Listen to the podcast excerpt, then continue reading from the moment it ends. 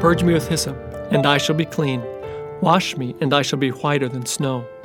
Make me hear joy and gladness, that the bones you have broken may rejoice. David, Psalm 51, 7 and 8. Hi, it's Nathan, and this is day 28 of 30 Days of Prayer. David's deep hope is not grounded in finding the right therapist or putting together the right recovery program, though these steps can certainly be an integral part of recovering.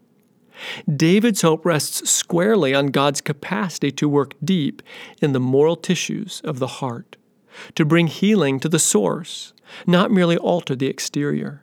We too can seek this deep inner transformation as we press into God's presence. We can press for more than strength to bite our tongue. We can press God for hearts that won't even want to spew out those angry words. We can cling to God full of hope for inner transformation that will leave its indelible mark where everyone can see it.